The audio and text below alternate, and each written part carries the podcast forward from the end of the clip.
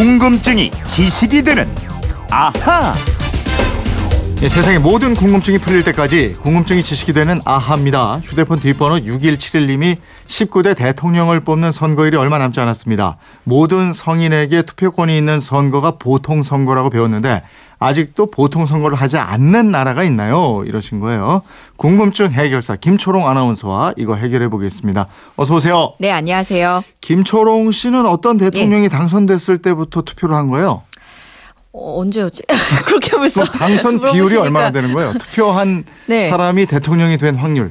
아이 그렇게 콕 집어 물어보시면 제가 대답하기 곤란하죠. 비밀 선거인데 에? 지켜주세요. 아니 어떤 대통령 때부터 투표했는지도 몰라. 내 투표가 몇 퍼센트가 됐는지도 몰라. 아 그만 가만. 도대체 국민으로서 이 정말 어머 지금 얼굴 새빨개지고 있어. 아 새- 기억이 안 나지? 자 넘어갑시다. 어제 뭐 먹었는지도 기억. 오늘 아침 뭐 먹었는지도 기억 안 나요. 몇 살이에요? 자, 우리나라는 선거 제도 처음 도입할 때부터 예. 모든 성인 남녀에게 투표권이 있는 그 보통 선거였죠. 그렇습니다. 일제 강점기에 일제가 회유 정책의 일환으로 세금을 내는 일부 부유층 남성에게만 형식적으로 투표권을 주기도 했는데요.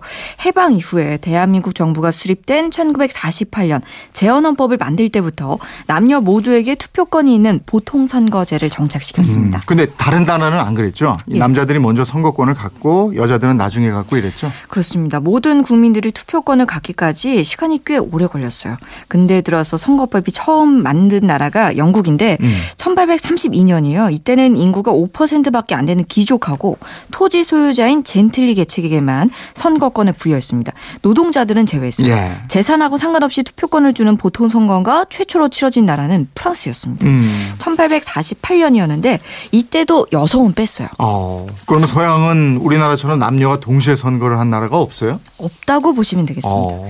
영국 식민지에서 독립한 미국도 1870년에 보통 선거 가 도입이 되는데 여성 참정권은 한참 후에 이뤄졌습니다. 여성에게 투표권이 도입된 건 1893년 뉴질랜드에서 세계 최초로 여성에게 투표권이 주어졌고 이후에 1920년 미국에서 1928년 영국에서 그리고 프랑스에서 1944년이 돼서야 여성에게 투표권이 주어졌습니다. 네, 이 프랑스에서 보통 선거가 실시된 게 1848년이라고 그랬는데 네. 여성한테는 1944년. 와, 야, 거의 100년 걸렸어요. 그렇죠. 오래 네? 걸렸죠? 그럼 지금은 여성에게 투표권을 주지 않는 그러니까 보통 선거를 하지 않는 그런 나라는 없는 거예요? 아, 21세기 들어서도 여성에게 투표권을 주지 않던 나라가 중동의 사우디아라비아였는데요. 네. 재작년 2015년에 처음으로 여성 참정권을 허용한 선거를 치렀습니다. 어.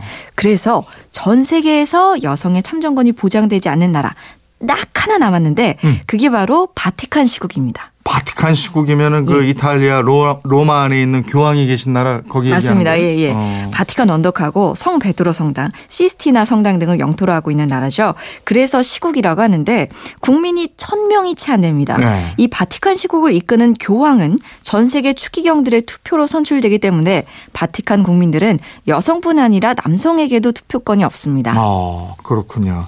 그러니까 많은 나라에서 온 국민이 투표권을 얻기까지 피도 흘리고 또 시간도 많이 걸리 고 이랬는데 지금은 이 투표권을 포기하는 유권자들도 많잖아요. 예, 많죠. 근데 이 투표권을 행사하지 않는 것도 유권자의 권리고 그것 자체로 의사표시하는 것으로 본- 보기도 합니다. 네. 근데 또 이게 워낙 투표율이 낮아지다 보니까 음. 투표를 법적 의무로 규정하는 나라들도 늘고 있습니다. 법적 의무면은 뭐 선거일에 반드시 투표권을 행사해야 된다 이거예요? 그렇죠. 어. 2015년 기준으로 중앙선거관리위원회가 펴낸 보고서를 보면 전 세계 국가 중에서 26개 나라가 의무 투표제를 실시하고 있습니다. 예. 유럽에서는 벨기에가 1893년에 세계 최초로 전국 선거에서 의무 투표제를 시행했더라고요. 예. 질병이나 해외 출장 같은 불가피한 사유 없이 투표를 하지 않으면 최초 위반에 50유로, 두 번째부터는 최고 125유로까지 벌금이 부과되고요.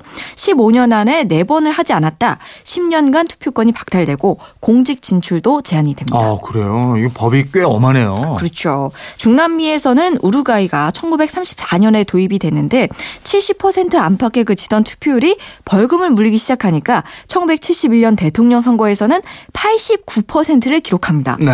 이보다 먼저 1924년에 의무 투표제를 시작한 호주가 의무 의무 투표제에 대한 지지율이 74%나 될 정도로 높습니다. 오, 호주도 벌금 부과하죠? 예, 예. 그래서 그런지 투표율이 높던데 거기는. 어, 2014년에 의회 선거 투표율이 거의 94%였어요. 예. 굉장히 거의 다 한 거예요. 후, 호주에서는 투표에 불참하면 50호주 달러, 약 4만 원에서 5만 원 정도의 벌금이 부과되는데 음. 이 벌금을 내지 않으면 재산을 차압하거나 하루 이틀 정도 구류에 처해질 수 있다고 합니다. 어, 그래요? 예. 반면에 또 오스트리아, 네덜란드, 이탈리아, 베네수엘라, 코스타리카, 멕시코, 칠레 같은 나라는 의무 투표제를 실시했다가 이게 별 필요가 없다고 생각했는지 폐지했습니다. 그랬군요.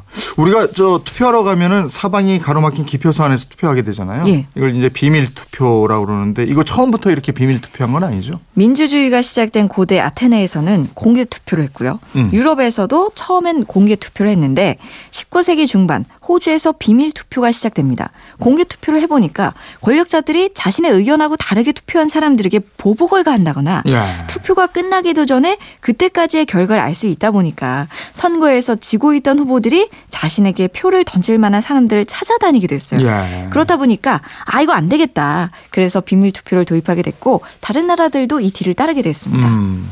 그이 저 투표 결정 이제 방식 말이에요. 예. 우리나라 선거는 딱 한 표라도 더 얻는 사람이 당선되는 거잖아요. 그쵸. 근데 이 투표 방식도 여러 가지가 있더라고요. 예, 그 많이 아시는 게 결선 투표 방식이 있을 거예요.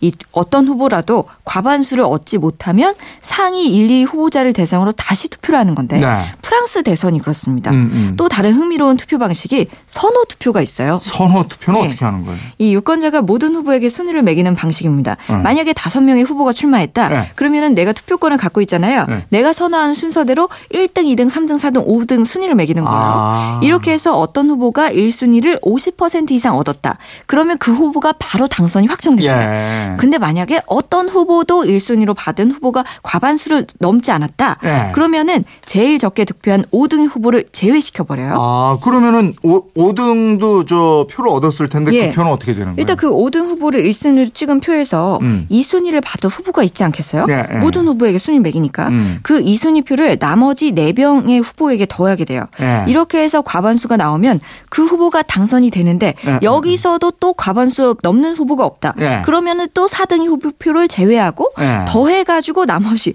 표를 또 세요. 이런 식으로 해서 과반 득표자가 나올 아. 때까지 반복합니다.